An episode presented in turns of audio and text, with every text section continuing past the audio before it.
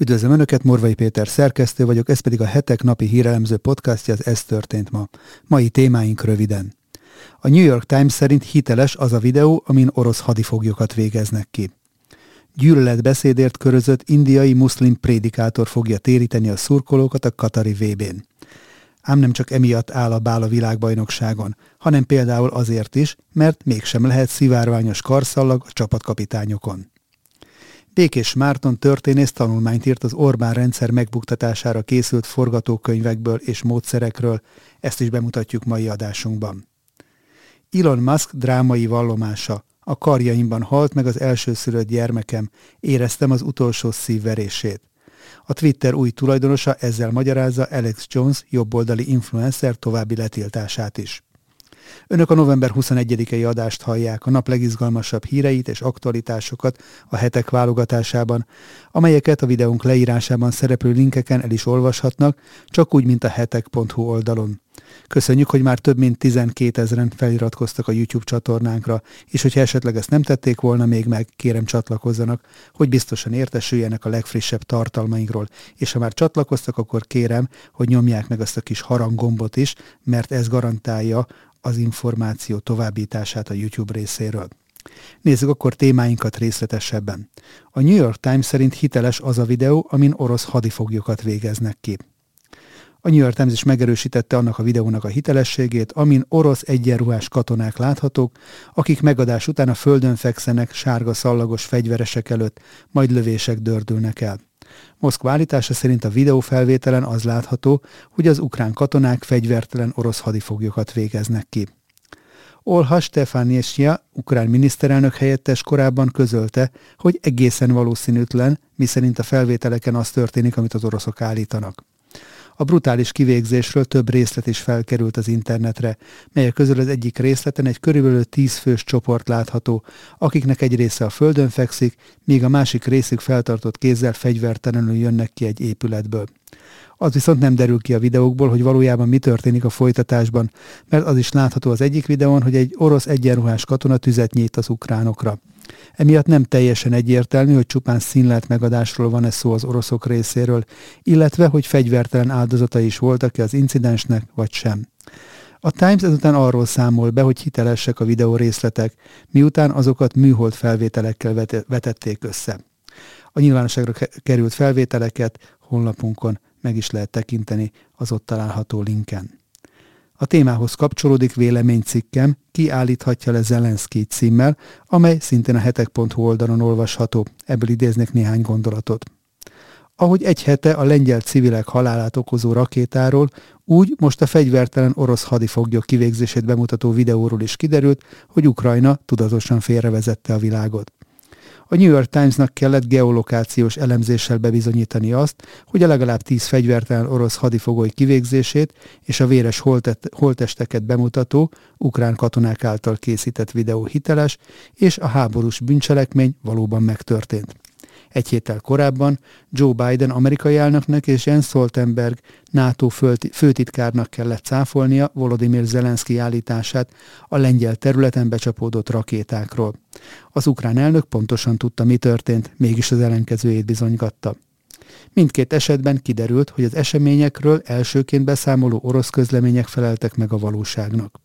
Úgy tűnik, kilenc hónap után a nyugati vezetőknek is kezd elegük lenni abból, amit Kijevből hallanak. Ha nem szólnak, a média most is csont nélkül átveszi a hamis ukrán narratívát. A kérdés az, hányszor történhetett ez meg az elmúlt időkben. Február 24-e után ugyanis automatikusan életbe lépett a nyugati világban az axióma, miszerint amit az ukrán vezetők mondanak, az morálisan megkérdőjelezhetetlen, gondolkodás nélküli ténynek kell elfogadni, az ezt megkérdőjelező hangokat pedig ignorálni kell, vagy ha azt nem lehet, akkor Putyin Bérenc propagandának kell beállítani. Erre a kommunikációs alapvetésre épült annak kritikátlan elfogadása is, miszerint a háborúnak csak egyetlen módon lehet vége, úgy, ahogyan Zelenszky meghirdette, az utolsó orosz kiűzésével. Ezért öntötték a dollár 10 milliárdokat fegyverben és segélyben Ukrajnának, amelyeknek egy része a fekete piacon és a csődbe vett FTX kriptobroker cégben tűnt el, Ezért kellett mindenkinek lenyelnie az ukrán elnök és embereinek kioktatását erkölcsről, történelemről, becsületről, no meg arról, miért is a Krem bérence bárki, aki a béke és a tárgyalás szót kiejti a száján akkor is, ha közben például az ENSZ-ben Ukrajna gond nélkül együtt szavazott a tömeggyilkos iráni rezsimmel. És akkor is, ha Európában 100 milliók fizetik meg nap mint nap az ukrán háború árát a saját pénztárcájukból. Kilenc hónap alatt Ukrajna elveszítette lakosságának közel felét emigráció és a megszállt területekre került emberek következtében. Százezer körül lehet a meghalt vagy megnyomorodott ukrán katonák, és több tízezer a civil halottak száma. Akik megmaradtak pedig egy borzalmas télelé néznek egy romokban heverő, működésképtelen országban. Az ukrán valóságtorzítás nem igazolja azt, hogy miért kellett a világ legnagyobb területű országának inváziót indítani a szomszédja ellen, sem az orosz agresszió miatti vérontást, de az sem, hogy az ukrán vezetésnek ne lenne felelőssége a háború elmélyítésében. Ideje lenne valakinek ezt megértetni Volodymyr Zelenszkijel és körével. Utána pedig el lehet kezdeni beszélni a tényekről, felelősségről és a békéről gyűlöletbeszédért körözött indiai muszlim prédikátor fogja téríteni a szurkolókat a Katari VB-n. Zakir Naik, indiai muszlim prédikátor 2017-ben menekült Malajziába az indiai hatóságok elől, miután körözést adtak ki ellene gyűlöletbeszéd és pénzmosás miatt. A férfi tagadja a vádakat, de az iszlámmal foglalkozó kutatóintézetét is betiltották Indiában 2016-ban, mert a hatóságok szerint ellenségeskedést, gyűlöletet és rossz indulatot szított az ország különböző vallási közösségei és csoportjai között. A muszlim prédikátor azonban hiába költözött Malajziába, ott sem látják szívesen, és eltiltották beszédek tartásától úgymond nemzetbiztonsági okokra hivatkozva. Mindezek ellenére Katár nem csak meghívta Naikot díszvendégként a világbajnokságra, de a szurkolóknak fog előadásokat tartani az iszlámról. Zakir Naik Sheikh a világbajnokság ideje alatt tartózkodik Katárban, és sok vallási előadást fog tartani a futballtorna során, írta a Twitteren Fejszál al a katari állami sportcsatorna műsorvezetője. Naik azonban nem csak előadásokat tart az iszlámról, hanem évek óta hittérítői tevékenységet is végez. Egy 2016-os videó szerint Katarban egy előadása után négy nem muszlim férfi elismételte az iszlám hitvallást Naik után először angolul, majd arabul, vagyis elismerték, hogy nincsen más Isten, csak Allah és Mohamed a profétája. A prédikátor beszédeit azonban terroristák is inspirálónak találták. Egy 2016-ban Bangladesben elkövetett támadás elkövetőire elmondásuk szerint hatással voltak Naik beszédei. Nem a gyűlöletprédikátor beengedése a Katari VB-vel kapcsolatos egyetlen probléma. A több mint 6000 vendégmunkás életébe került stadionoktól kezdve a FIFA beláthatatlan korrupciós gépezetéig hosszan lehetne sorolni a rendezvény körüli súlyos kérdőjeleket. Ezekre majd még visszatérünk adásainkban, most csak egy témát emelnénk még ki. Áll a bál a Katari VB-n. Mégsem lehet szivárványos karszallag a csapatkapitányokon. Mindössze pár órával a világbajnokság második napjának rajtja előtt derült ki, hogy nem csak pénzbüntetést vont maga után, hogyha a válogatottak nem a FIFA által megszabott karszalagban, hanem az LMBTQ-s verziójában vorulnak pályára, hanem bizony mérkőzés elejé sárgalapot is, amit a nemzeti csapatok már nem voltak hajlandók bevállalni a cél érdekében.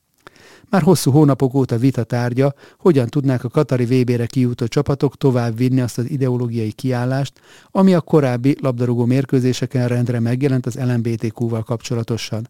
Katarban a homoszexuális kapcsolatok nem engedélyezettek. Az országban börtönbüntetés is járhat azért, ha valakit törvénysértésen érnek. Éppen ezért gondolta úgy több nemzeti labdarúgó szövetség is, hogy tiltakozások jeléül LMBTQ színű, vagyis szivárványos karszalagban vonulnak majd pályára. Ameddig ez a performance csak pénzbüntetés vont volna maga után, több válogatott tartotta volna magát az akcióhoz, ám a kilátásba helyezett automatikus sárgalapot már nem szándékoztak bevállalni. Eleinte Wales, Dánia, Németország, Belgium, Hollandia és Svájc kapitányai jelentek volna meg szivárványos szalagban, ám a FIFA utolsó pillanatos tájékoztatása után elálltak ettől. Ugyanakkor éles kritikát fogalmaztak meg a nemzetközi szervezettel kapcsolatban, miért is nem tette lehetővé ezt a típusú tiltakozást.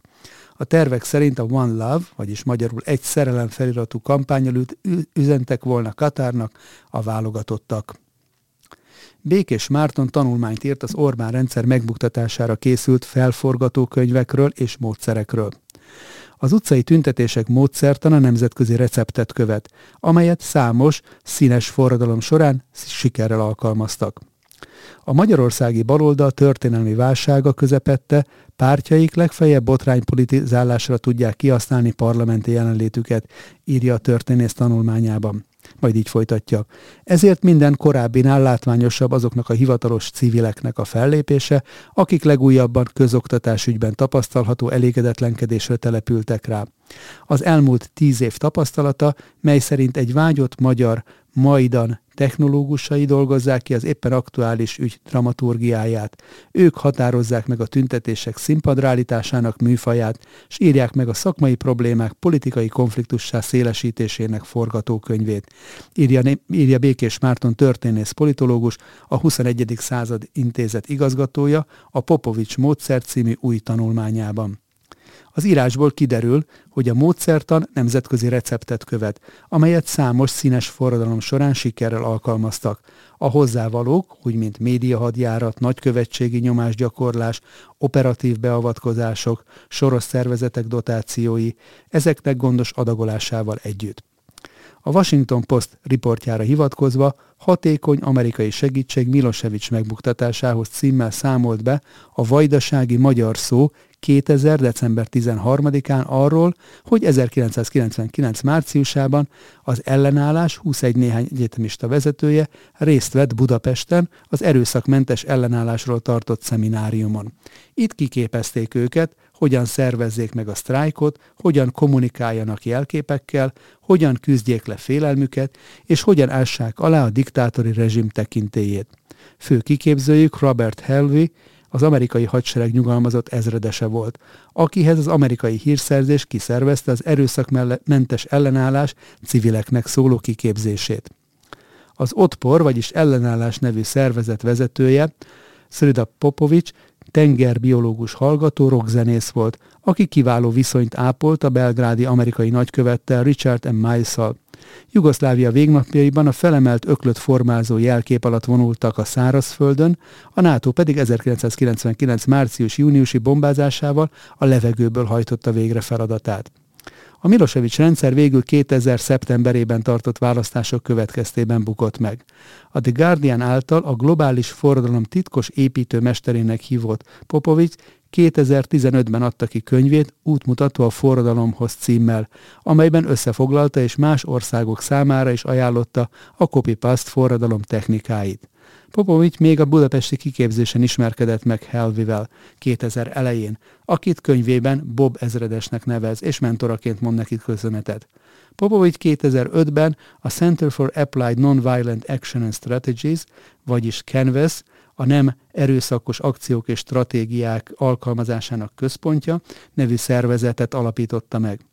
Ez a nemzetközi NGO honlapján az olvasható, hogy több mint 50 ország aktivistáit képezték ki a forradalom know Másfél évtized alatt 16 ezernél is több színes forradalmárt instruáltak, akik eddig 126 sikeres kampányt bonyolítottak le. A Canvas jelképe egyébként a már jól ismert stilizált ököl, amely annyi más szervezetnél megjelent, Szerbiától, Grúzián és Egyiptomon át az Egyesült Államokig, ahol a Black Lives Matter használta ezt a jelképet. A Popovics könyv 2017 óta magyarul is olvasható. A tanulmány részletesen példákkal illusztrálva bemutatja, kik az erőszakmentes ellenállás magyarországi élharcosai, és hogyan alkalmazzák Popovics útmutatója mellett a műfaj alapművének számító amerikai Saul Alinsky és Gene Sharp szintén magyarul is olvasható műveit. A hetek ez utóbbiakat több cikkében, valamint a Békés Mártonnal készült podcastban ismertette, a vonatkozó linkeket videónk leírásában megtalálhatják. Elon Musk drámai vallomása. A karjaimban halt meg az elsőszülött gyermekem, éreztem az utolsó szívverését. A Twitter új tulajdonosa ezzel magyarázza Alex Jones jobboldali influencer további letiltását. Miközben sorban oldja fel a Twitter több felhasználó korábbi tiltását, van, akit nem hajlandó visszaengedni a felületre Elon Musk. Ilyen például a nemrég perben kártérítésre kötelezett Alex Jones, aki egy iskolai lövöldözés kapcsán elmondott összeesküvés elmélete miatt került fekete listára. Az első szülött gyermekem a karjaimban halt meg, éreztem az utolsó szívverését. Nincs kegyelem azok számára, akik gyermekek halálát a saját nyerészkedésükre használják fel, legyen az politika vagy hírnév. Fogalmazott Elon Musk azzal kapcsolatban, hogy miért nem engedi vissza a platforma Alex Jones-t, a több, többnyire zavaros elméleteiről ismerté vált média személyiséget. Az október közepén véget ért perben mintegy 1 milliárd dollár kártérítésre kötelezte a bíróság a vállalkozót, amiért 2012-ben azt állította a Sandy Hook általános iskolában történt gyilkosságokkal kapcsolatban, hogy az csak kitaláció és álhír. A támadásban valójában 26-an haltak meg, köztük 20 kisiskolások. Később Alice Jones elismerte a hibáját és bocsánatot kért, ám a bíróság ennek ellenére a panaszosok személyiségi jogainak megsértése és az okozott érzelmi szenvedés miatt megítélte az elképesztő méretű pénzbüntetést. Elon Muskot pedig még 2002-ben érte a tragédia, amikor az első gyermeke, Nevada Alexander Musk mindössze tíz napos korában elhunyt. A baba halálának az oka az úgynevezett bölcső halál, amelynek a konkrét okait az orvostudomány nem minden esetben tudja feltárni. Nagyjából a babák egy éves koráig előforduló váratlan, előzmények nélküli elhalálozását nevezik így.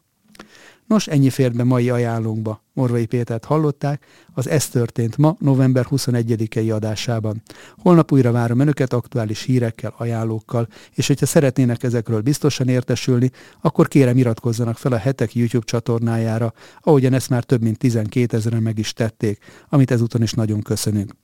Ha pedig a nyomtatott lapot részesítik előnybe, ajánlom megtisztelő figyelmükbe a most indult előfizetői akciónkat, a fődíj egy Toyota személyautó akik pedig szeretnék támogatni a hamarosan 25 éves évfordulójához érkező hetek elemző világértelmező munkáját, a leírásban szereplő linken találhatják meg az ehhez szükséges információkat. Viszont látásra holnap újra jelentkezünk, addig is szép napot kívánok mindenkinek!